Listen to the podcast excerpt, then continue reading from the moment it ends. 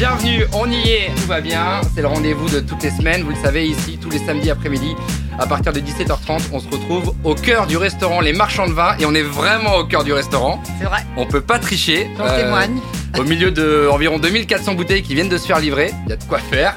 L'idée toutes les semaines, ici, dans cette cave de restaurant, c'est de recevoir euh, un invité ou une invitée. En l'occurrence, aujourd'hui, mon invité, c'est Mireille Dumas. Bonjour Mireille. Bonjour, alors l'idée c'est de saouler l'invité, c'est ça pour qu'il avoue, qu'il avoue n'importe quoi. Exactement. D'accord, j'ai compris. On veut tout savoir d'ici la fin de l'interview. Ok. Toutes les semaines, 17h30, la base. Je m'appelle Mathieu Gérard et je suis extrêmement touché, honoré de recevoir aujourd'hui Mireille Dumas.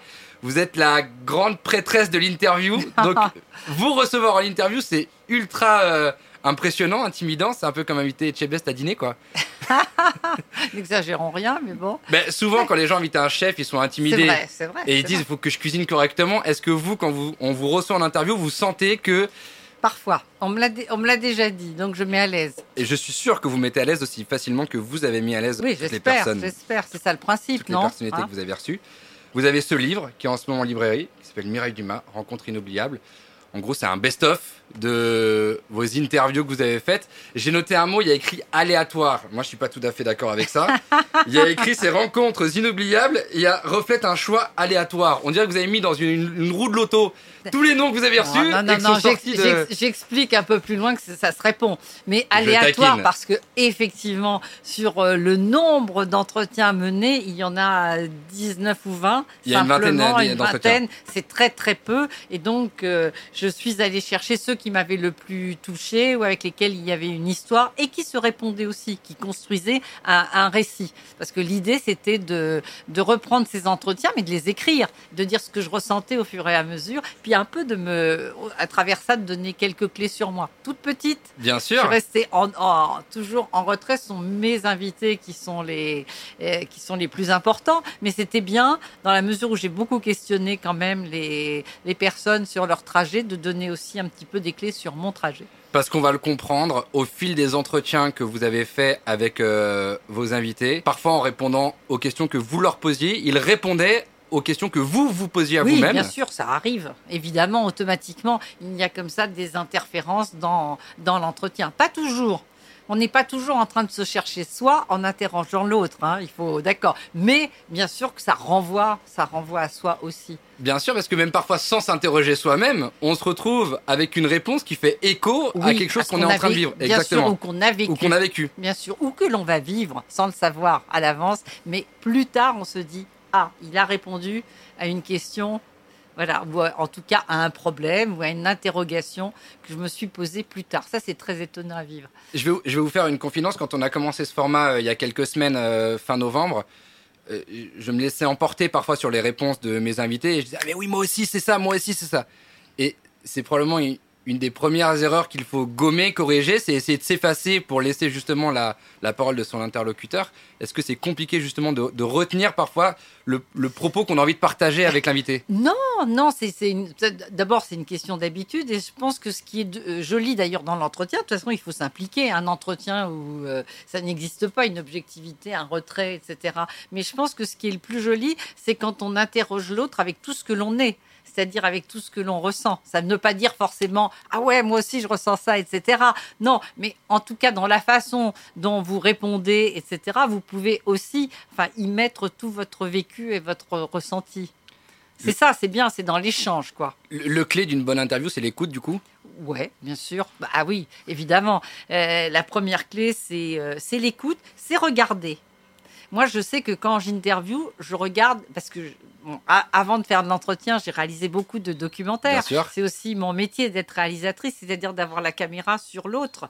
Et euh, je sais que j'observe étonnamment euh, la gestuelle. Par exemple, là, vous tenez un crayon, je me Oui. dis, il, il peut être tendu, ou voilà, les silences, évidemment. Mais tout ça, ça dit beaucoup de, de la personne qui est en face de vous. C'est- très intéressant. Vous le notez d'ailleurs euh, dans, le livre. Je, parle de- je pense à Benoît Poulvord qui est en train de nettoyer la table Ah, et qui va la rendre plus propre que mais- oui, je quand il cherche sa bouteille d'eau à ses pieds. euh. Et, et dans les entretiens que j'ai menés, Bien sûr. je le disais, je disais, mais pourquoi vous êtes en train de nettoyer la table, Oui. etc. Mais, Mais là, oui. c'était intéressant dans le livre. Ce qui est intéressant, c'est d'aller plus loin que ce que je peux dire forcément en plateau, parce que je ne vais pas commencer à dire dans le plateau tout. Enfin, dans le cours de l'entretien tout ce qui me passe par la tête. Tandis que là, là, en, en, revanche, je peux en dire plus dans un livre. Évidemment, le travail de l'écriture, c'est encore autre chose. Est-ce que vous suiviez tout le temps votre fil conducteur? J'imagine qu'avant l'interview, vous avez un, ce qu'on appelle un conducteur, une trame Ouais. d'interview.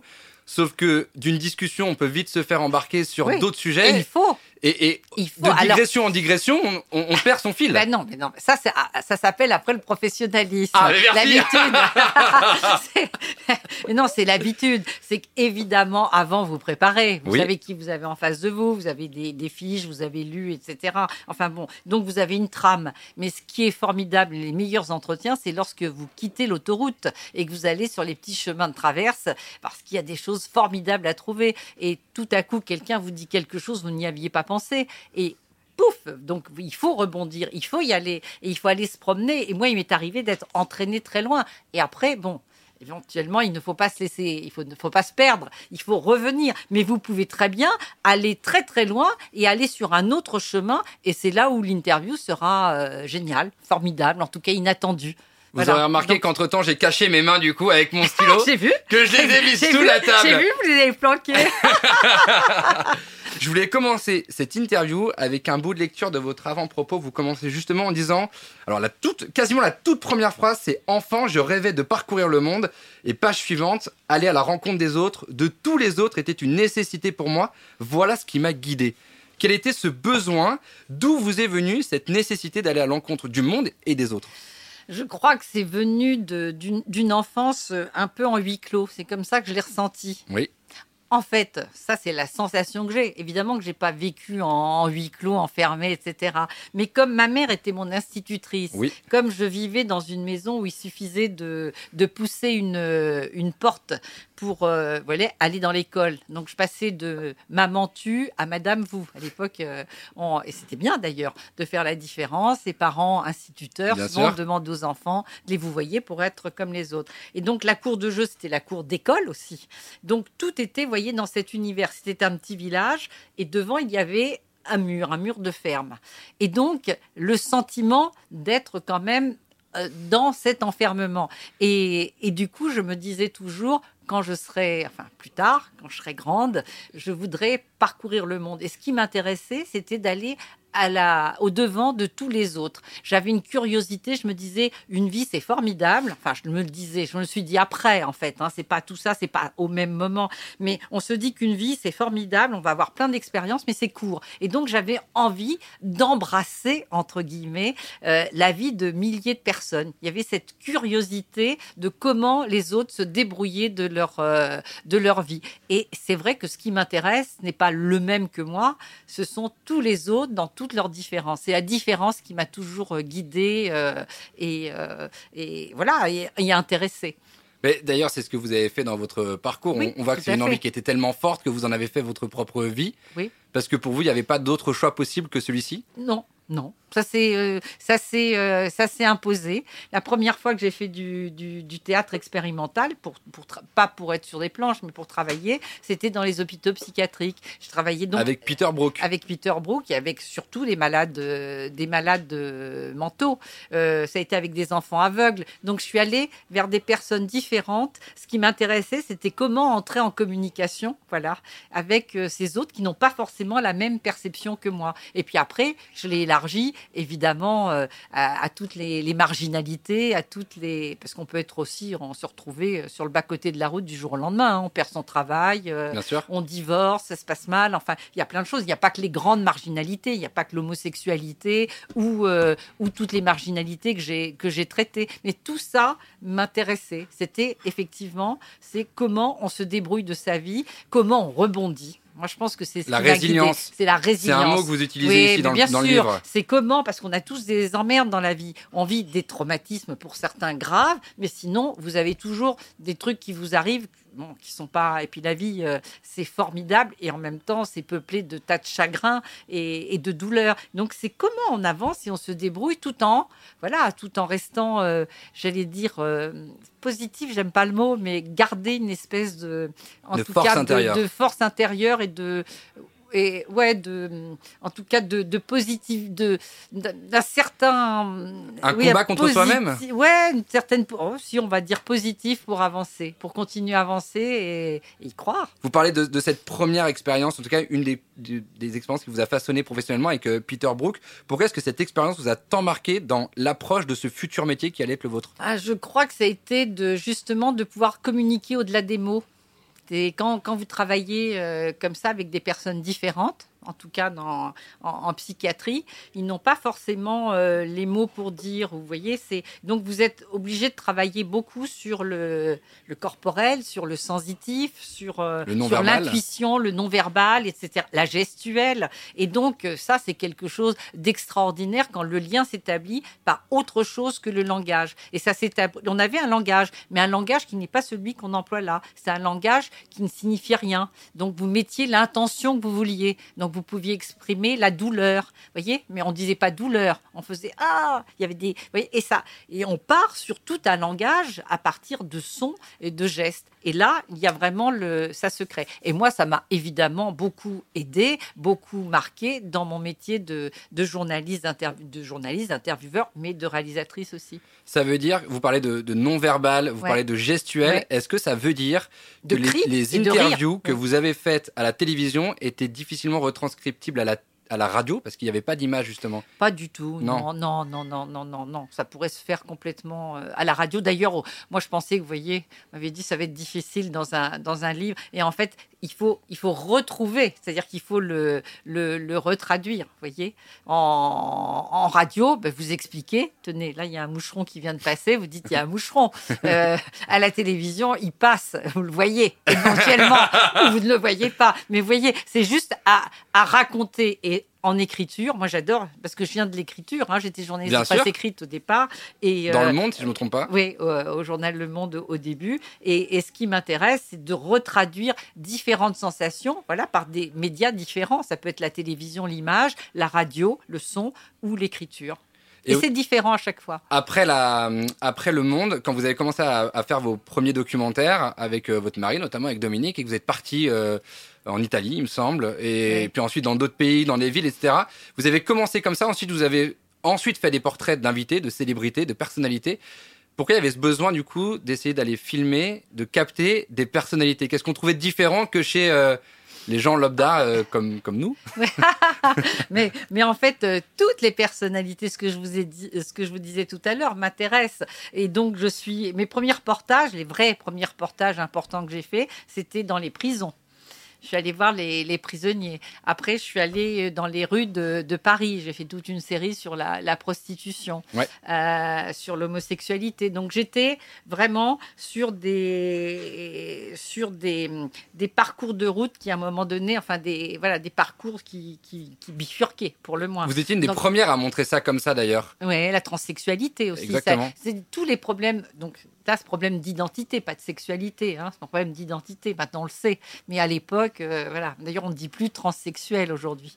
Hein. on a justement. Les langages ont évolué, le ah, vocabulaire a évolué. On va dire transgenre, on va dire autrement, pour pas qu'il y ait le mot sexualité. Vous voyez, c'était tout était un petit peu confus. Donc, c'était des. En fait, c'était assez important de, de, de, faire ces reportages parce que ça montrait au plus grand monde, ça faisait réfléchir et ça. Je pense que ça faisait surtout découvrir des, des personnalités différentes et qu'on ne, qu'on ne connaissait pas ou qu'on pouvait, euh, pour certains, euh, mépriser. Donc moi, évidemment que tout le monde m'intéresse, les anonymes m'intéressent, je vais dire D'abord, j'ai travaillé avec les anonymes, mais dans le même temps, en même temps, je partais avec Guy Bedos en Algérie, avec Yannick Noah euh, au Cameroun. Ça, c'était le passé retrouvé, ça. Voilà, Charles Aznavour en Arménie. C'est-à-dire qu'il m'intéresse autant de comment enfin, je veux dire, des, anonymes m'intéressent sur la façon dont ils vont mener leur vie, mais évidemment, ceux qui sont sur le devant de la scène me passionnent tout autant parce que eux aussi, ils ont eu, euh,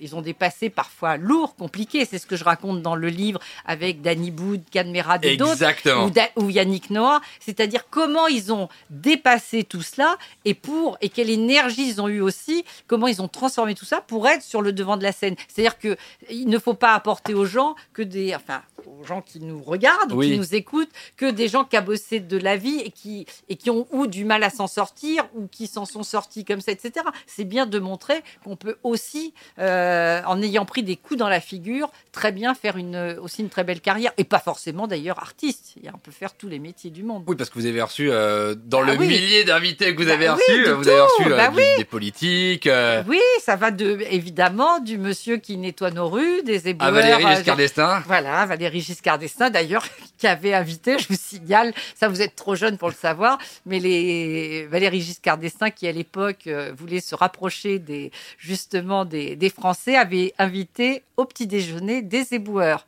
Ça avait fait la une des journaux à l'époque et des, bien sûr. Et vous avez fait un reportage d'ailleurs sur les éboueurs oui, ici c'est pour à ça que Paris, le plus parle. récent, il, y a, bien il y a sûr. deux ans, il y a deux ans. En Vous voyez, 2020, oui, voilà. ça. Et j'ai interviewé dans le même temps, je ne sais plus quel artiste. Et après, ce qui m'intéressait, c'était de, voilà, pendant plusieurs mois, de, d'être, de suivre le, le métier des éboueurs pour en, en rendre compte. Parce que ce sont toutes ces expériences qui, je suis très curieuse. J'ai envie aussi bien de, voilà, de savoir comment euh, Gis- Valérie Giscard d'Estaing Est devenu président machin, oui, a vécu son septennat, comment il en est sorti, comment, etc., etc. Et aussi, quel est le quotidien d'un, éboueur? Et c'est ce que vous écrivez. Quelle force pousse à se dépasser, à vouloir être le premier, à ressentir le besoin d'être applaudi? Oui. Vous l'avez ressenti, vous, ce besoin d'être applaudi? Non, pas du tout. Mais vous savez, moi, je fais pas de scène. Non, mais vous avez été sur le devant de la scène, puis vous avez eu Oui, beaucoup enfin, de succès avec oui, les émissions de télévision. Applaudis, ça va plutôt pour ceux qui sont euh, qui montent vraiment sur scène. Avec un public qui les, se lève. Les chanteurs, les one man shows, voire les acteurs. Mais on n'est pas, c'est pas, voilà, l'applaudissement vaut vraiment pour euh, pour ceux qui sont euh, sur la scène. Sinon, on peut dire qu'est-ce qui nous pousse à vouloir effectivement, en tout cas, aller de l'avant, euh, voire euh, réussir entre guillemets, parce que la réussite, elle peut recouvrir plein de choses, pas forcément. Elle dépend de chacun. Bah oui, vous savez, il y a des gens qui sont très heureux sans être sur le devant de la scène, et heureusement, parce qu'il y a peu d'élus quand même. C'est Oui. ce qu'il raconte d'ailleurs Yannick Noah. Vous avez vu les sacrifices Oui, qu'il oui, il y, a a, fait. il y a peu d'élus. Oui, c'est très dur d'ailleurs. Il Mais s'est retrouvé, il s'est retrouvé tout seul. euh, Ouais. c'est le- premier portrait du livre. euh, Mais oui, parce qu'à un moment donné, il dit euh, faut toujours une petite blessure au fond de soi Ou une grosse claque pour, euh, pour pouvoir pour, se... pour se dire euh, voilà, pour y aller. Oui, quand il montait sur un terrain de tennis, il se disait qu'il allait avoir. euh, C'était l'occasion de, de mettre la revanche qu'il avait eue par rapport aux phrases racistes qu'il avait pu. euh, le racisme Oui, qu'il avait pu être confronté, C'est-à-dire etc. que c'est, en fait, c'est une colère qui devient positive. On Exactement. Et qui lui donne la force sur le terrain de tennis Voilà, de pouvoir ça. gagner ses matchs. Voilà. On transforme sa colère. On va pas casser la gueule de quelqu'un. On va envoyer un coup très fort dans sa raquette pour, euh, pour essayer de décrocher la victoire. Mais est-ce que ça veut dire qu'on réussit moins bien si on n'a pas de cassure ou pas de fêlure? Non, mais non, ça ne veut pas dire ça. Ça ne veut pas dire ça. C'est pour ça qu'il faut faire attention à, à ne pas tout généraliser. Mais en tout cas, le moteur, c'est vrai, de, de beaucoup de, moi je l'ai constaté, de beaucoup, de beaucoup d'artistes et euh, Ou de il y a quand- sportifs d'ailleurs. Oui, de sportifs et tout. C'est qu'à un moment donné, il faut quand même une, voilà, il faut un peu de rage. Il y avait ce côté. avait- euh, Mais pas, pas uniquement, hein, pas forcément, parce que vous avez des contre-exemples. C'est ça qui est formidable. C'est pour ça qu'on peut faire des films et des interviews à l'infini. Parce que Yannick Noah vous dit ça. Puis il faudrait demander à Mbappé, par exemple, euh, ce qui, ce qui fait qu'il. Ou à, ou à Zinedine Zidane, vous, vous auriez d'autres réponses. Mais c'est quand même souvent un Zinedine discours qu'on Zidane, entend. hein. que j'ai interviewé, dit pratiquement la même chose.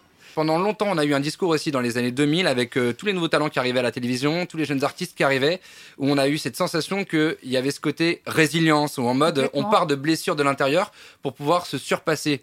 Bien sûr. Mais ça veut pas dire à ceux ne veut qui pas n'ont pas dire de qu'il faut blessures. absolument des blessures pour pouvoir se surpasser. On ne dit surtout pas ça. Mais souvent, c'est là-dedans. Enfin, chacun va chercher, en tout cas, euh, en soi, un moteur. Parfois, c'est simplement pour épater ses parents.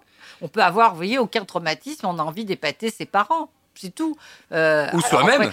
Ah, ah, bah, soi-même, évidemment, c'est déjà le premier rendez-vous. Bah, J'espère bien.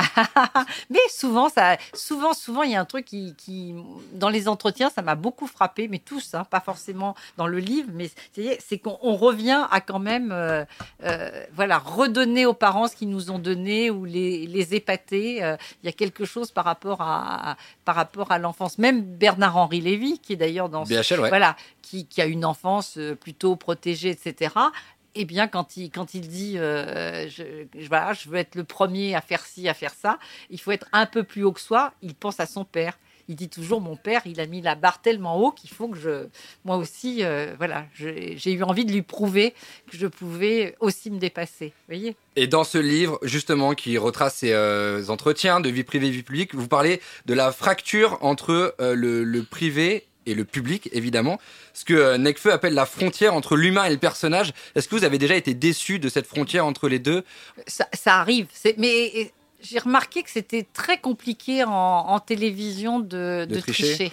C'est très très, c'est un miroir un petit peu euh, grossissant hein, quand même euh, la télévision. Si on, on peut pas tricher longtemps et dans le métier de journaliste, d'animateur, peu importe, si vraiment on est, on n'aime pas les gens, à un moment donné, ça va quand même, ça va se, ressentir et, je pense qu'on fera pas long feu. Mais et quant aux, artistes, ils sont quand même, euh, voilà, on est quand même assez proche de ce que l'on est, mais pas toujours pas toujours. Bah, d'ailleurs, vous avez plein d'exemples quand même de, de, de, grands, grands écrivains qui n'étaient pas forcément des, des humains formidables, mais qui étaient des génies. J'allais prendre quelqu'un d'autre, mais euh, euh, regardez Picasso, qui est quand même le génie, euh, le génie en, en peinture. Et, il y a le témoignage de Marina Picasso, sa petite fille, qui, sur le point de vue humain, c'était trop dur. C'était très, très dur. Regardez, la, la famille elle a été totalement euh,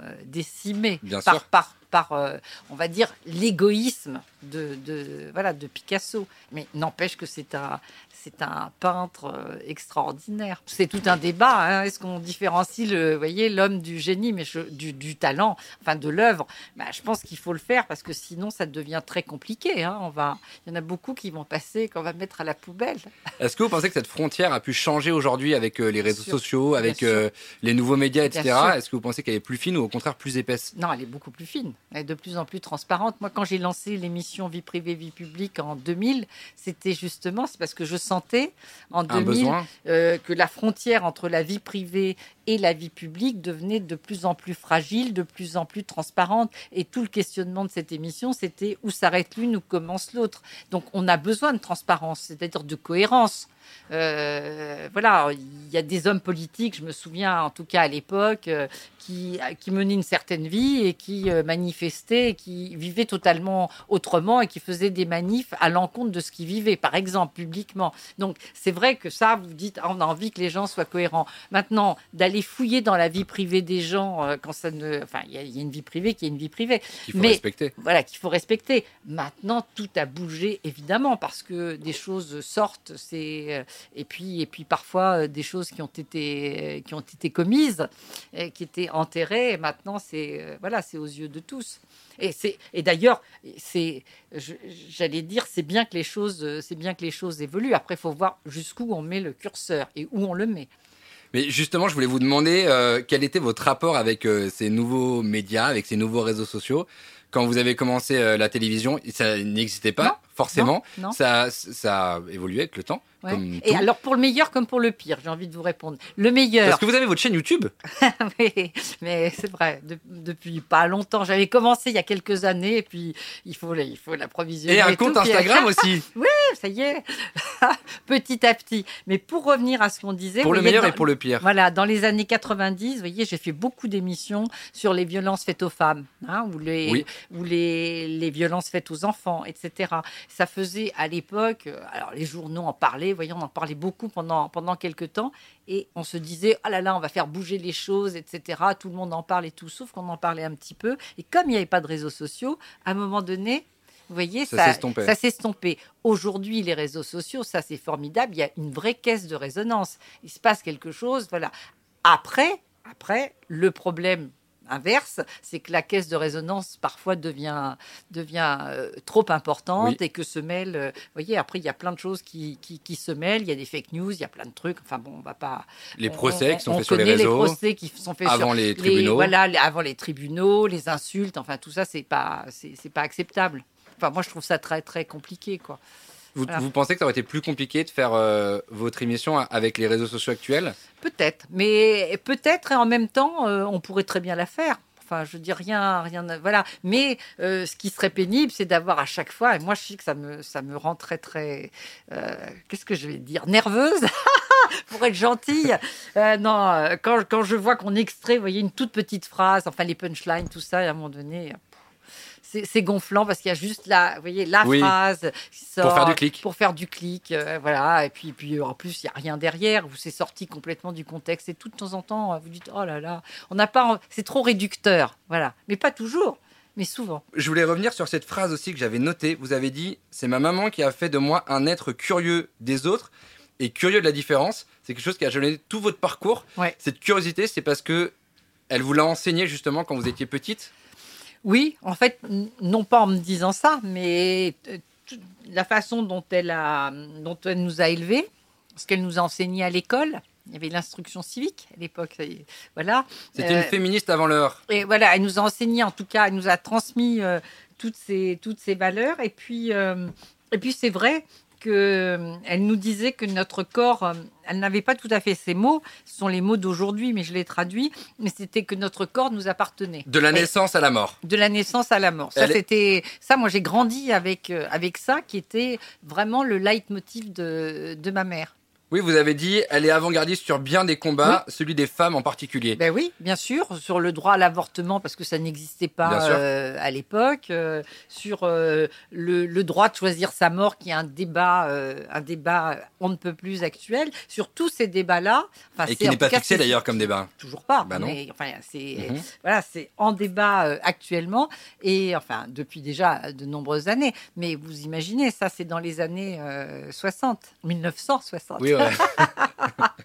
pas 1800, Non, 1960. non, on le sait. Mais finalement, tout ça s'est construit aussi au, au fil du temps parce que quand vous avez commencé à faire vos premières interviews, vos premiers reportages en suivant les invités sur leur terre, Oui. comme on a parlé avec euh, Guy Bedos, avec Yannick Noah, avec Charles Aznavour, c'était finalement une première manière de recevoir les invités. C'était pas sur un plateau justement, Oui. on cassait les codes du plateau. Bas les masques a été une première version et Vie privée, vie publique a été ensuite une version. euh, Dif- différentes, avec en fait euh, les émissions portaient le nom du concept. Bah, les masques, c'était aller au-delà des apparences. Vous voyez, on va, on va au-delà des apparences. Euh, la vie à l'endroit, qui était euh, un magazine que j'ai beaucoup aimé, c'était aller. Je me suis promenée partout en France et j'allais à la rencontre des Français dans leur lieu de vie. Et ensuite, je suis revenue avec vie privée, vie publique, quand j'ai senti que la frontière entre la vie privée et la vie publique devenait vraiment quelque chose d'important. Il faut vous dire qu'à l'époque, on me demandait toujours, parce que maintenant ça semblera aberrant de vous demander, mais ça veut dire quoi vie privée et publique? Mais pendant au moins deux ans, les journalistes me disaient, mais qu'est-ce que ça veut dire vie privée, vie publique? Les mots n'étaient jamais accolés comme ça, vous voyez? Et, et je définissais sans arrêt l'émission au, regard de ce, au regard de ce titre qui est on ne peut plus d'actualité, non? Bah, bien sûr. Avec tout, tout, tout, tout, toutes les histoires qui sortent en permanence. parce que on maintenant ça sort en- au bout de 30 secondes. Oh, ben voilà, voilà, voilà. Sauf qu'à l'époque, en effet, on dit à l'époque comme si on avait 45 000 ans, mais Oui, en mais fait. euh, Quand je dis à l'époque, c'est il y a 20 ans. Mais Enfin, oui, c'est ça, début, il y a pas que très j'ai- longtemps. J'ai lancé l'émission en 2000 et elle s'est arrêtée En 2011. en 2011 ou 2012, je sais Ouais. plus. J'ai un peu oublié. 2011, oui, peut-être. Donc il y a, euh, il y a 10 ans. Ça s'est arrêté il y a 10 ans. Bah oui, donc c'est pas si vieux que ça. Voilà, oui. Puis après, j'ai continué, moi, à faire mes documentaires, à interviewer euh, beaucoup, beaucoup de personnes, moi, à faire des reportages, comme on en parlait tout à l'heure. Et du coup, euh, bon, voilà, j'ai continué de, de travailler, mais pas dans le contexte d'une émission régulière. Est-ce que ça vous a fait peur parfois de vous dire je pars à l'aventure, mais je sais pas ce que je vais trouver, si ça se trouve à la fin il y aura pas d'émission? Et ben, j'ai- eu peur avec, euh, avec Benoît Poulvorde au début, oui, parce qu'on était, je le sentais, il était sorti d'un film, en plus, euh, il, était un, il avait la crise de la quarantaine, il était un petit peu déprimé, tout C'est ça. le western ou un truc comme ça Oui, ou... oui, cowboy. Cowboy, c'est ça. Voilà, et, et, et, et puis voilà, on était dans les blagues et tout ça, il avait besoin de trouver ses repères, et je me suis dit, euh, il va falloir que je m'accroche pour. Et puis, et puis c'est un mec extraordinaire, c'est, il a tellement. il- enfin, je, je trouve qu'il donne beaucoup de lui. Moi, il m'a bouleversé dans, dans, dans sa relation à sa mère en Ouais, particulier. Voilà, puis il y a des moments drôles, irrésistibles euh, dans sa relation aussi aux femmes. Sa mère qui est la femme de sa vie, comme il dit. Ben oui, ben c'est normal, il en a été privé quand il était petit, donc il y a une espèce de de- de- d'amour qui reste vierge irrattrapable et donc d'une fusion euh, énorme euh, entre eux quoi c'est très beau c'est très très beau cet amour euh, avec sa mère Mais vous avez le même, vous avez les mêmes mots pour votre maman. Vous avez mais dit c'est la femme mais- de ma mais vie. Voilà, moi je voyais, je, ça, ça me touche. Alors peut-être que les autres ne sont pas forcément touchés par cet amour fusionnel avec sa mère. Moi, c'est quelque chose qui me, qui me parle. J'ai j'ai adoré, j'ai adoré ma mère, même si on n'était pas toujours d'accord. hein. on avait des, on avait des conflits. C'est pas, c'est pas un long fleuve tranquille. Hein, tout ça. Une vie de couple, une vie euh, d'amour avec sa mère, pas forcément, mais je l'ai, je l'ai adoré. Et puis, et, puis, ce qui est beau quand vous avez la chance d'avoir des parents qui vivent vieux, comme la mienne. Ma mère, elle est, décédée, elle avait plus de 100 ans. 100 ans et un mois. On a fêté ses 100 ans, c'est quand même extraordinaire. Le jour de ses 100 ans, elle disait, non mais j'ai un siècle. Ça, alors j'ai un siècle, vous vous rendez compte? C'est, magnifique à entendre. Et, euh, et j'ai eu la chance qu'elle conserve euh, toutes ses facultés. Et du coup, j'ai aussi cette chance d'avoir l'expérience d'être euh, sa fille et après de, je n'étais pas sa mère parce qu'elle ne m'a jamais cédé cette place, et tant mieux. Mais quand même, je la protégeais, quoi. D'avoir un peu, voilà, elle était aussi mon amie, donc elle a eu plein de rôles. Oui, vous dites comme mon père aussi, en effet, parce que vous avez perdu votre papa quand vous étiez toute jeune. Trois ans et demi. Et, Benoît dit ça aussi. Il dit, elle, nous a dit qu'elle allait nous aimer pour deux, et elle l'a fait. Elle l'a fait. Et finalement, quand j'ai lu votre livre, je me suis dit, mais la maman de Mireille, elle a fait la même chose pour Mireille, en fait. exactement. Et pour nous, on était six. On, parle beaucoup de l'entretien avec Benoît, mais parce que je trouve que cet entretien, il, y a énormément de, résonance avec euh, vous. C'est incroyable. C'est peut-être pour ça que souvent j'en parle, parce que ça me ça me, ça me touche dans, dans, dans tout, ce, dans tout ce, trajet, alors que l'expérience est, est, malgré tout très différente, puisque la maman euh, a dû le placer très tôt en, pension parce qu'elle ne pouvait pas s'en occuper. Il entendait les cloches au loin. Voilà, euh, voilà. Mais c'est vrai qu'il y a plein de, il y a plein de, de correspondances, euh, évidemment. Il y en a une qui m'a marqué, évidemment, c'est celle de Fabrice Lucchini, qui est elle est monumental bah, cette interview parce que Fabrice est monumental à lui bah, tout seul. Oui, oui, bah, ce, sont les, sont les, deux qui m'ont d'ailleurs donné le plus de fil à retordre, comme l'on dit. Parce qu'ils s'échappent à chaque fois. Oui, parce qu'ils veulent venir. Ce sont eux qui ont, ils ont vraiment voulu venir. Hein, ils sont contents d'être là. Et en même temps, les deux ont une, euh, ils sont là, mais ils ne sont pas habitués à cet exercice. Ils n'aiment pas se dévoiler au départ. Hein, je parle de euh, Fabrice Lucchini il y a déjà 15 ans. Maintenant, on l'a vu beaucoup. Mais, oui. et, et, et, donc, c'est tout un, un jeu d'humour. Comme ils ne veulent pas répondre, ils utilisent beaucoup l'humour au second degré. Donc pour me perdre, c'est une arme. C'est une arme formidable. Et Benoît en particulier qui faisait surgir sous la table des personnages qui s'arrêtaient. L'assistante qui lui griffait la jambe pendant qu'il prenait la bouteille d'eau. Voilà, Fabrice Lucchini qui, qui a un petit peu euh, euh, lui qui est plus sur le registre de la séduction pour se marrer, etc. Et tout. Et toujours est-il que ça, effectivement, il faut, il faut rire avec eux. Et puis après, il faut revenir à l'entretien parce que sinon, ça devient une bonne. On se marre et puis euh, à la fin de l'entretien, il n'y a plus rien.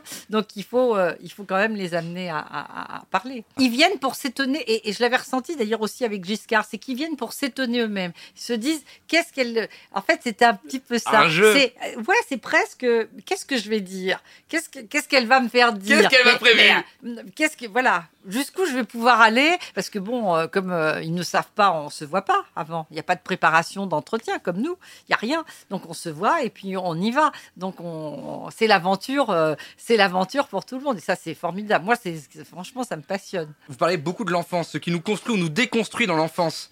Le trop plein d'amour, l'absence d'un père, l'absence d'une mère. Donc finalement, c'est les premières années d'une ah, vie bah qui construisent un, personnage. ou, le, déconstruire. C'est pour ça que je veux déconstruire, parce qu'il y a des gens qui sont fracassés par leur enfance. Après, c'est il faut se reconstruire après l'enfance. Quand vous avez la, la malchance de ne pas être aimé, vous imaginez de d'être battu, enfant battu ou d'être rejeté. Enfin, il y a plein de, de, choses très très différentes. Il faut après le faut aller puiser euh, et avancer avec euh, ce qui ne vous a pas été donné, voyez. Donc c'est plus difficile. Après, il y a la mort des parents, les disparitions, c'est encore autre chose. Mais il y a plein de traumatismes de l'enfance qui effectivement peuvent vous, euh, enfin, en tout cas, ça marque. Et après, il faut s'en débrouiller. Vous, vous avez, quand vous avez pris votre caméra et que vous êtes parti filmer le monde, la vie, les gens, vous n'aviez pas de tabou justement parce que vous aviez eu cette éducation, parce que vous aviez cette ouverture d'esprit, parce que vous aviez cette ouverture euh, culturelle aussi, je veux dire intellectuelle, oui, certainement. cette gymnastique. Est-ce qu'il y a des choses que vous avez filmées, que vous avez refusé de monter et de montrer parce que vous avez trouvé ça trop dur? Euh, Voyons voir. Quand j'ai travaillé dans les prisons, oui, j'ai interviewé, enfin pour faire mes. C'était des gens qui avaient, qui avaient, fait des féminicides. Oui, oui, oui, oui, bien sûr, bien sûr. C'était, euh, j'ai interviewé presque 100 personnes. Qui avaient tué leur épouse. qui, avaient, qui avaient tué leur compagne ou, ou des femmes qui avaient tué leur compagnon. Hein. C'est pas que du féminicide. Hein. C'était, c'était euh, le crime que l'on appelait à l'époque passionnel, qui maintenant on a séparé les deux mots. Hein. Bah Mais moi je l'avais appelé d'abord crimes et passion pour pas mettre voilà. Mais en tout cas c'était et, euh, et j'en ai retenu 4 sur 100 Parce que les autres étaient. Mais parce que ou oui, c'était oui, c'était pas. Enfin, je les ai pas filmés d'ailleurs. Je les ai, je les ai rencontrés ou parce qu'ils n'arrivaient pas à analyser. Moi, il me fallait aussi quelqu'un qui arrive à mettre à distance et qui comprenne le processus de comment on en arrive à tuer la personne qu'au départ on a aimée. Comment on arrive dans une dans un dans un tel processus de, de destruction de, de l'autre, voire de soi-même. Parce que euh, c'est pour ça que vous avez beaucoup, on le voit encore aujourd'hui à travers les faits divers, vous avez beaucoup de personnes qui ont, qui ont tué leur époux, leur épouse, leur compagne, et parfois des femmes, leurs compagnons. C'est beaucoup plus rare, beaucoup quand plus même, rare. il faut le dire. hein. C'est d'abord euh, d'abord la violence, et avant tout, euh, en tout cas, cette violence-là est masculine. Elle est plus verbale chez les femmes, mais euh, le premier, le, le- on dire la première impulsion, c'est de nier, se dire cet acte aussi barbare, aussi terrible, c'est pas moi. C'est un autre, je le connais pas. C'est un monstre, mais c'est pas moi.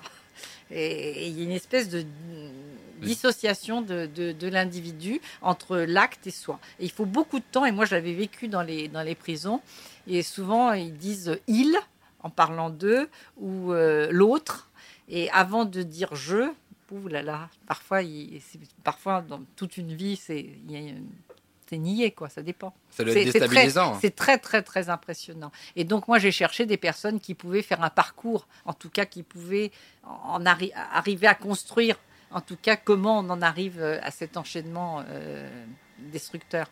C'est vrai que sur le millier de personnes que vous avez reçues, le, le top 3 c'est compliqué. Est-ce qu'il y a une personne qui vous a marqué plus qu'un autre? C'est toujours difficile cette question. C'est très, très, très, très, très compliqué. Vraiment, c'est très compliqué. Hein. Quand vous partez dans un pays avec quelqu'un, vous partez pendant au moins deux semaines pour faire un film documentaire. C'est pas le temps du- d'un plateau de quelques heures C'est ou pas un samedi après-midi Voilà, comme ça au milieu d'un restaurant. Voilà, même si on boit des bons coups et que que la glace est, bonne. très bonne, Bon. ça n'a rien à voir. Il y a une vraie, voilà, on apprend à se connaître. Et donc Guy Bedos, après, on est devenus amis, donc sur euh, trentaine d'années, donc évidemment. Et puis comme il est parti, c'est quelque chose qui me, bien sûr, qui m'a, qui, qui me marque. euh, Vous gardez un lien avec son fils, euh, bah oui, avec la famille. avec la famille complète. Oui, oui, oui, bien sûr. Oui, oui, oui, avec la famille, que je vois d'ailleurs tout à l'heure. Voilà. Vous voyez C'est ça du coup le. D'accord. non, non, non, pas du coup, il n'y a pas de du coup. C'est- vrai que j'ai un, un- un lien fort avec, euh, avec eux parce que dans ce voyage-là, d'ailleurs, Nicolas était, faisait partie du premier voyage de, avec. euh, Quand vous avez fait euh, le passé père. retrouvé oui, quand on est reparti en Algérie, le premier voyage de Guy Bedos, retour en Algérie, Dans les années il est né, 80. dans les, à la fin des années 80, Nicolas avait 8 ans, il, il accompagnait son père. C'est un voyage initiatique, c'est très très beau. Donc vous voyez, il y a des liens comme ça qui se créent. Après, je ne sais pas, euh, euh, bah, écoutez, Brigitte Bardot, c'est aussi, elle, elle- elle est étonnante. hein. Bien sûr. Brigitte Bardot, c'est aussi, ça m'a marqué. C'est un personnage absolument incroyable, cash. Euh, euh, quand, quand on allait à la Madrague où elle ouvrait sa porte pour quand même. Sa maison à Saint-Tropez. Ça faisait, euh, ça faisait des, des dizaines d'années qu'aucun journaliste n'était venu chez elle. Et sur la route, on a rencontré un chien errant, vous le croyez? Donc on a offert à Brigitte Bardot le chien errant. qui, était sur la route. Elle y a vu un bon présage. Et l'interview était formidable parce qu'elle est, elle a des expressions absolument euh, incroyables. Euh, voilà, c'est il y, a- quelque chose qui m'a beaucoup marqué d'ailleurs, euh, qui est marrant par rapport aux femmes où après elle. elle, va loin, mais où je ne suis pas d'accord avec elle. Mais ce qui avait de drôle, c'est quand elle dit, par exemple, à l'époque où les femmes étaient coincées, j'étais décoincée. Maintenant qu'elles sont décoincées, je suis coincée. et, et, et, et après, bon, elle enchaîne sur les femmes qui aujourd'hui vont trop loin et tout. Oui. Donc là, on a une vraie discussion. euh, on n'est pas forcément d'accord, mais mais c'est vrai que c'était un moment. euh, un, un moment absolument euh, aussi un, un joli moment à la, à la madrague. Voilà, avec les exagérations de Brigitte, mais son franc-parler aussi, cash. Et, et voilà, c'était un, moment. euh, mais après, je sais pas, il y, en, il y en a tellement. Il y a Benoît Poulvorde, on en a parlé. Bien sûr. Euh, Il revient tout le temps, Benoît, c'est Ber- incroyable. Vous l'avez gardé en amitié? Jean-Louis Trintignant, non, je ne l'ai pas revu, Benoît. On vous voyez, on s'est vu une fois, on s'est pas, on s'est pas revu. Jean-Louis Trintignant, ça, ça m'a beaucoup, beaucoup. Ça se sent d'ailleurs. Ça- pendant- ça- oui. oui, j'en parle d'ailleurs. Ça Oui. m'a, ça m'a marqué à l'occasion, à l'occasion malheureusement malencontreuse. Enfin, ça m'a. Quand j'ai perdu un proche, j'ai souvent euh, pensé à justement à, Jean-Louis. Et je tenais à, et voilà, je voulais qu'il le sache, qu'il sache que ses paroles sur le moment, qui étaient très belles, il expliquait que euh, après la mort de, de Marie, de sa euh, fille. il- ouais, voilà, de, de Marie, sa fille. Ouais. Qui a été tué quand même. Bien sûr. Euh, euh, donc, euh, et il avait pensé évidemment, enfin, je dis évidemment, il avait pensé au suicide à un moment donné. Et puis, euh, et il dit cette phrase euh, qui est très belle. Il dit quand on, voilà, on- si on décide de vivre, il faut vivre, et on peut encore être heureux. On peut encore trouver des moments de bonheur. Cette phrase, elle a longtemps résonné dans, dans ma tête, justement, quand moi j'ai perdu des, des proches aussi. Et je trouve que c'est une, je trouve que c'est, euh, c'est très beau de, voilà, d'avoir transmis ça, de nous dire que il ne faut pas, et et moi je le dis donc du, du coup euh, aux autres, parce que je crois que c'est là-dessus, pour avoir interviewé beaucoup de personnes qui avaient perdu des proches, et là-dessus qu'il faut travailler, c'est qu'on se culpabilise. On se dit, mais pourquoi moi je suis en vie alors que l'autre est, est mort? Et la première fois qu'on s'autorise à rire, vous voyez, tout à coup on se surprend, on dit, mais comment je peux rire alors que, voilà, que l'autre est mort? Et, et c'est ça la vie, c'est ça qui est formidable dans la vie, c'est qu'elle vient vous chercher et puis qu'elle vous oblige à vivre. Et si vous décidez de vivre, ben, il, faut, il faut vivre, même pour les autres. Et ça vous a construit, ça a fait la femme que vous êtes devenue, ça vous a construit au fil des, des interviews d'ailleurs. Bien sûr. Est-ce que c'était un exercice qui était compliqué à faire en direct? Euh, oui, oui, oui, impossible à faire Impossible. en direct. Ouais, ouais, Parce ouais. que ça aurait impossible à faire en... les invités ou- Non, non, c'est qu'il faut du temps. C'est que, vous voyez, euh, Benoît Poulvorde, c'est au bout d'une heure, il m'a parlé de sa mère et l'interview faisait 40 minutes. Donc, euh, ce que je veux dire par là, c'est que euh, moi, c'est l'habitude du documentaire. On tourne beaucoup, on attend, on attend les réponses. Et puis, et puis moi, quand je sentais qu'on n'était pas allé au bout de quelque chose, en fait, je reposais la question autrement, plus tard, j'y revenais. Et donc, c'est ce, c'est, voilà, c'est, il faut prendre le temps. Pour les anonymes, souvent, il leur faut du temps pour s'habituer simplement, euh, voilà, à l'espace, aux caméras, euh, à l'intervieweur, et pour chercher les mots, parce que ce sont pas forcément les mots qui jaillissent les premiers qui sont les plus vrais.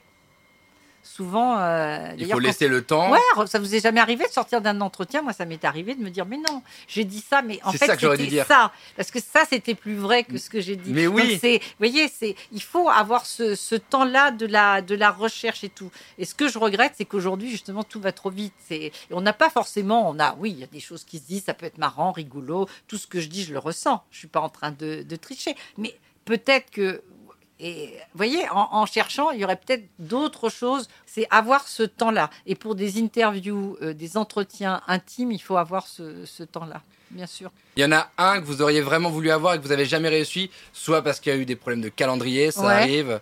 Euh, oui, il y a eu, euh, il y a eu Sœur Emmanuelle. Ouais. On s'est raté. Moi, j'avais très très envie de la rencontrer. Et au moment où elle a dit oui, elle est tombée. Enfin, là où Oui. on avait rendez-vous, elle était tombée malade. Donc il y a un problème d'agenda. Il y a eu un enfin, problème, mais voilà, cette femme m'intéressait, euh, m'intéressait euh, énormément. Et puis, euh, mais le pape, j'aurais voilà. Ça ado- aurait été génial. mais j'aurais adoré. Alors vous savez que j'ai demandé, ça c'est un scoop. C'est J'ai- vrai? J'ai demandé et on m'a, j'ai demandé évidemment. Ah, quand j'étais beaucoup plus jeune et que je pensais. Mais vous avez été au Bah, Vatican? Le pape. Alors, je dis, on va demander le, parce que c'est quand même extraordinaire. Et là, quand même, j'ai on s'y fait un petit peu rabrouer puisque j'ai- appris, j'ai appris que qu'on ne demandait évidemment pas d'entretien au pape. C'est, Non, c'est vrai, je savais pas. non, non, non, non, non, le pape ne donne pas de Jamais. Non, non, non, non. Il donne des, comment ça s'appelle euh, il, vous reçoit, il peut vous recevoir, mais il donne pas d'entretien. Et donc, et je suis allée jusqu'à Rome, bien sûr. À l'époque, avec Monseigneur Di Falco, qui pourra vous le confirmer. Mais c'est génial. Mais oui, tout à fait. Et nous sommes partis à Rome, au Vatican. C'est vrai. J'adore, je raconte- vous imagine tellement avec votre bâton de pèlerin comme ça. Et votre drôle, non On veut le faire, on va le faire. Bah, Monseigneur Di Falco aussi, qui m'a accompagné en disant on va le faire. c'est même- génial. Oui, oui, oui. Un jour, invitez-le, il vous le racontera. Monseigneur Di Falco Bah oui, bah oui, il vous racontera. Et évidemment, on s'est fait conduire. Et lui aussi. et nous voilà repartis à Paris. Avec notre C'est de drôle, pèlerin. non Vous voyez La parole drôle. papale est sacrée. Oui, oui, oui, j'avais, j'avais, euh, voilà. euh, puis il y en a beaucoup. Enfin, je- là, je vous dis ça parce que je- je l'histoire est très drôle dans le fond. L'histoire est géniale. Bah oui, oui, oui, oui, oui, c'est un truc complètement mégalo, mais, mais en même temps, c'est très intéressant. Le pape, c'est, vous voyez, ça reste très mystérieux quand même. Il y en a un qui serait forcément passé par chez vous. Aujourd'hui, c'est Thomas Pesquet, j'imagine. Ah oui, bien sûr, Bah, bien sûr, oui, évidemment, évidemment. Quelle Ouais. question vous lui auriez posée que les autres ne lui ont pas posée Parce que tout le monde lui pose à peu près la même question. Bah, je sais pas. Alors je ne sais pas parce que je n'ai pas suivi les questions qui ont été posées. Bah, euh, globalement, c'est comment ça se passe à là-haut. quoi. Thomas Pesquier. Oui, oui, oui. Je, je sais pas. Peut-être, euh, peut, peut, peut-être euh, effectivement sa relation à la vie, à la mort. Je serais peut-être allée sur euh, quand on est euh, quand on est là-haut. J'imagine, j'imagine que ça doit. Enfin, voilà, il y a un changement par rapport à, à sa relation aux autres et à l'au-delà aussi automatiquement d'ailleurs. Je ne sais pas s'il croit en Dieu. S'il croit à quoi il croit, euh, Thomas Pesquet, je ne sais pas. Le fait d'aller là-haut, est-ce que ça le, ça le confirme qu'il y a une présence Divine. autre, divine, ou est-ce que, ou est-ce qu'au contraire, voilà, il est, il est dans le matérialisme plus pur? Mais ça serait plutôt dans, oui, dans la relation, euh, je pense, euh, ça doit vous transformer quand même. Je voulais revenir sur ce côté des, des- des, hum, questions qui étaient posées à vos invités et qui faisaient écho à vous-même. Oui. Est-ce que ça vous a déstabilisé parfois? Je- je- Peut-être, mais euh, peut-être, mais franchement, sur le moment, je crois que je me, suis- je, il n'y a pas cette, je suis tellement tendue vers l'autre que je suis plutôt, euh, enfin, ce truc de, voyez, de, de renvoi, etc.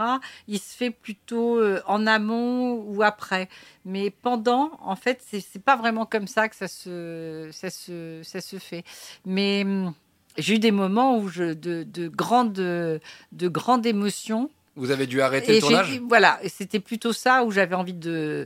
J'étais très émue, bouleversée, envie de pleurer. Et euh, je me souviens ça d'une jeune fille qui est dans les années euh, 90, qui était une jeune fille, c'était sa, première relation sexuelle. Elle avait contracté le sida au début du, des années 90. Et elle me regardait droit dans les yeux et elle me disait qu'on lui avait dit qu'elle euh, qu'elle s'en sortirait pas, voilà, qu'elle mourrait. Et c'était, elle me le disait avec tellement de, enfin, de- de- comment dire, elle, elle regardait la mort en face. Vous voyez, elle n'avait pas peur. Elle me le disait sans pleurer, sans rien. Et pour moi, c'était totalement insupportable. C'était euh, et, euh, et, et je sais que c'était la première fois, c'était mes premières émissions en tout cas de plateau. Et à un moment donné, je ne pouvais plus. J'ai prétexté. Je sais plus ce que j'ai dit, mais j'ai prétexté, euh, comme on n'était pas en direct, quelque chose pour arrêter l'émission. Et je suis allée pleurer. Je suis allée pleurer euh, en régie et après on m'a remaquillée, puis j'ai fait le mien et je suis repartie. Mais parce que je me disais, je n'ai pas le droit de, de m'écrouler devant une jeune fille qui est euh, aussi courageuse. Et ça, je n'ai pas le droit. Elle est là à me regarder droit dans les yeux, elle, affronte la mort, etc. Et, et voilà. Et, mais moi, c'était très, très, très, très compliqué. D'ailleurs, c'est après ces émissions que j'ai adhéré euh, à des associations pour le droit de choisir sa mort aussi. Oui, j'ai vu que ça faisait partie des combats. euh, Ouais, bah oui, j'ai emboîté comme euh, aussi, versé ouais. parce que me disait ma mère, etc. Mais oui, il y a eu des témoignages comme ça aussi, une, une jeune dame qui avait aussi le cancer et qui expliquait qu'elle ne voulait pas, euh, voilà, qu'elle, euh, à un moment donné, elle dirait stop parce qu'elle ne voulait pas euh, être dans, dans une décrépitude, enfin, ou quelque chose qu'elle ne voulait pas vivre. Enfin, j'ai eu des témoignages comme ça qui sont assez bouleversants, qui fait que, évidemment, la, la femme que vous êtes, la citoyenne Bien que sûr. vous êtes, etc., enfin, vous amène aussi à, vous voyez, à- enfin, moi, ça m'a ça m'a amené à prendre aussi des, décisions ou, en tout cas euh, me confirmer des choses ou m'amener à prendre position en tout cas. Et c'est un, combat que vous espérez euh, porter avant. euh, Ah bah moi je pense que la loi passera avant que je ne quitte cette terre, oui ça c'est sûr. Je, oui bien sûr on est ça, ça avance. euh, Il y a eu la loi Leonetti puis ça avance, ça avance, ça avance. Oui il y a des, puis il y a des prises de, de conscience et c'est normal. Comment expliquez-vous que toutes les générations sont fans de vous? Ça, c'est vrai. Ah bon? Moi ça je n'en sais rien. Bah si, quand Ah, même, ça se voit, non? Vous êtes populaire. Oui oui Vous êtes aujourd'hui présente sur Twitch. Je veux dire, c'est quand même. Il y a des gens qui sont là pour regarder, pour le Oui. partager. c'est vrai c'est vrai d'accord. Alors qu'est-ce que je dois dire? Ben, j'en sais rien. C'est plutôt un compliment. Oui, oui, oui. Mais je, je, je, je pense que c'est alors, euh, euh, je pense que c'est la curiosité. Voilà.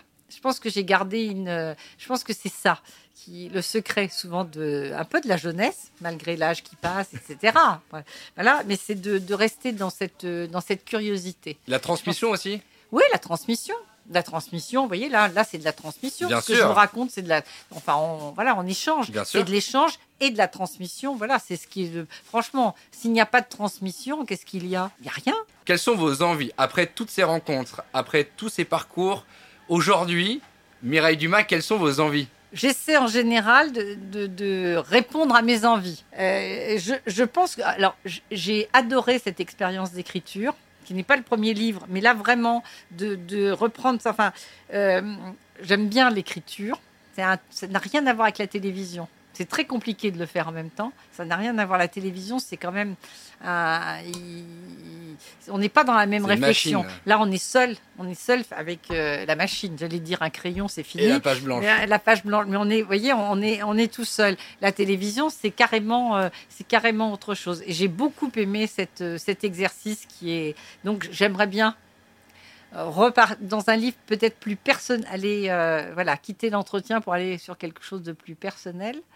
Et puis, et puis, franchement, j'ai plein d'idées de, de, de films, documentaires que j'ai envie j'ai envie de faire. Si vous voulez amener les autres à réfléchir, si vous voulez leur faire de la découverte, si donc euh, c'est pas forcément, d'ailleurs, ce n'est pas forcément ce que vous pensez. Moi, je n'ai pas porté à l'antenne que tout ce que je pensais. Bien sûr. Je me suis retrouvée avec des gens avec qui j'étais en désaccord, etc. Donc c'est, mais voilà, il faut savoir ce que ce que vous portez quand même. Après, c'est le propos de Voltaire, le fameux propos euh, je suis pas d'accord avec vous, mais je me battrai pour que vous puissiez le dire. Voilà, bah aussi, bien sûr, bien Mm. sûr. Moi, je, je ne dis pas que ce que je dis est la vérité. Euh, la vérité, euh, je parle euh, universelle. D'une vérité. Mais c'est ma vérité. D'ailleurs, c'est ce que vous dites ici. Vous dites tous mes invités ont, un- ont livré quelque chose de même, une fragilité, une force, une vérité, la leur. Oui. Donc chacun a sa- raconte sa vérité en fait. Bien sûr, et Comme la justice raconte une vérité qui sera la vérité, mais qui n'est qu'une vérité. complètement. Et vous savez que la vérité, même la vôtre, elle change de jour en jour. Et c'est ce que je trouve très beau dans le témoignage, dans ce qu'on est en, en train de faire, dans ce qui a été mon métier. C'est que euh, vous trouvez les mots. Aujourd'hui, je vous parle comme ça. Je suis arrivée, mais je me sens bien, je suis en forme, etc.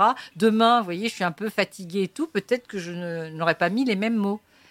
Vous voyez Et Bien même sûr. pour écrire, quand vous parlez de votre enfance, c'est toujours une réécriture. Mhm. Est-ce que c'est vraiment comme ça que ça s'est passé? On n'en sait rien. En tout cas, c'est comme ça que vous l'avez vécu. Et c'est comme ça que ça va rester. Et c'est comme ça que ça va rester. Mais vous prenez trois, trois personnes qui vivent les mêmes choses dans la même famille, etc. Aucun des trois va vous retranscrire la même chose. Ils vont même faire l'impasse sur certains, certains moments. Je me suis demandé en, en travaillant les questions, en travaillant l'interview, si j'étais Mireille Dumas, qu'est-ce que Mireille Dumas se serait posé comme question Et le moteur, peut-être sur, le, sur ce qui a été mon réel moteur. Au-delà de votre maman, vous voulez dire? Euh, ouais, non, mais c'est. Non, mais. Ouais, ouais, le réel moteur. Mais oui, mais, c'est vous qui donnez la réponse. Parce que vous dites au-delà de ma maman, c'est pas, c'est pas évident que ça Non, soit. c'est parce que c'est ce que j'ai lu dans le Voilà, livre voilà, et dans les voilà, interviews, donc c'est ce que vous en- avez livré. Mais c'est en, oui, mais c'est en, en travaillant là-dessus que je me suis aperçue que, en fait, je, j'ai tout bonnement, il y avait quelque chose de cet ordre-là qui était de, de, ouais, de, la, de, de lui rendre ce qu'elle m'avait donné. Donc, euh, d'une petite fille finalement qui, qui offre quelque chose à sa mère. Il y a quelque chose de l'enfance là-dedans qui, euh, qui a perduré, d'un, voilà, de, de vouloir lui offrir ça, quoi. Et à chaque fois qu'il y avait des moments de fête ou des comme ça, des petites récompenses, des choses, elle était là. Et c'est toujours à elle que je tout le temps. Le premier mot, c'était pour elle. Est-ce que vous avez des regrets? Non, ça c'est quelque chose que je ne connais pas. Le, Le regret, le remords. Non, mais je n'aime pas ça. Hmm. Je n'aime pas être dans le regret. Je pense que j'ai, il y a des choses que j'ai ratées évidemment et tout, mais je, franchement, j'essaie de, et je le conseille d'ailleurs à tout le monde, c'est au maximum de vivre dans le présent. Ça enlève toutes les angoisses. Mais, euh, je vous dis ça moi, alors qu'on me dit, j'ai- mais oui, un œil sur le passé, oui, pour comprendre un peu le cheminement, etc. Euh, regarder euh, droit devant soi pour avoir un œil, euh, voilà, sur le, le futur. Mais franchement, moi, ma vie, elle est, elle est, elle est tout le temps dans le présent. Ça, ça enlève toutes les angoisses et ça permet de faire de bons entretiens. C'est-à-dire d'être ici, là, je suis avec vous, je suis euh, entourée de ces bouteilles, on ne boira pas. Je suis, euh, non mais je suis vraiment a- avec vous. Je ne pense à, à rien d'autre, vous voyez. Et de vivre le moment présent, c'est absolument formidable. C'est vraiment un, un conseil de de petit bonheur, parce que je sais pas si le bonheur existe, mais en tout cas de bien-être euh, formidable et ça enlève les, les- beaucoup d'angoisse. On trinque au moment présent? Ah bah oui. Allez. Ah, bah évidemment. Et comment trinquons quand même. Et comment? Est-ce que vous avez passé un bon moment? Très excellent. Ben, Moi Non, aussi. mais vraiment, vous parlez du vin ou vous parlez du moment? Ben, les deux. Mais D'abord du moment. Et, et le vin est très très bon aussi. Je voulais vous dire ça tout à l'heure justement parce que aujourd'hui tout le monde est persuadé et vous savez qu'on me le disait moi quand j'ai commencé dans ce métier dans les années 80 90 on me disait il faut pas faire long. Je vais vous étonner. Et on me disait mais tes interviews en longueur mais jamais ça ne marchera. Déjà à l'époque voyez. Oh, ça a recommencé en 2000 en 2010 j'ai toujours entendu le même discours. Et aujourd'hui alors plus que jamais on dit il faut que ça aille vite machin etc Et mais finalement, franchement, bravo, parce que c'est il n'y a que ça qui soit important. C'est comme si on vous dit euh, un bouquin doit faire 10 pages. Non, les bouquins, il faut, il faut prendre le temps de lire une histoire. Ben, c'est ce qui, c'est très important de prendre, euh, de prendre ce temps-là. Merci Mireille Dumas d'avoir répondu à cette invitation et d'être venue passer un bout de ce samedi avec nous.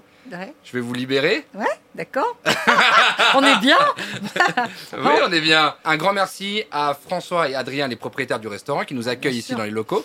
Restaurant qui tourne, les marchands de vin au 9 rue Billot, ça marche. Le restaurant est ouvert depuis 12 minutes déjà, donc on va sortir, il y aura des clients dans le restaurant. Ça va être assez Ah, rigolo. c'est, intéressant, oui. Ben oui. Ouais. Et, euh, et puis merci à toute l'équipe des marchands de vin. Un grand merci à l'équipe qui nous accompagne sur ce projet avec euh, Victor, avec Lucas, avec Dounia à la réalisation euh, aujourd'hui, qui était aussi celle qui nous a réalisé la, la semaine dernière.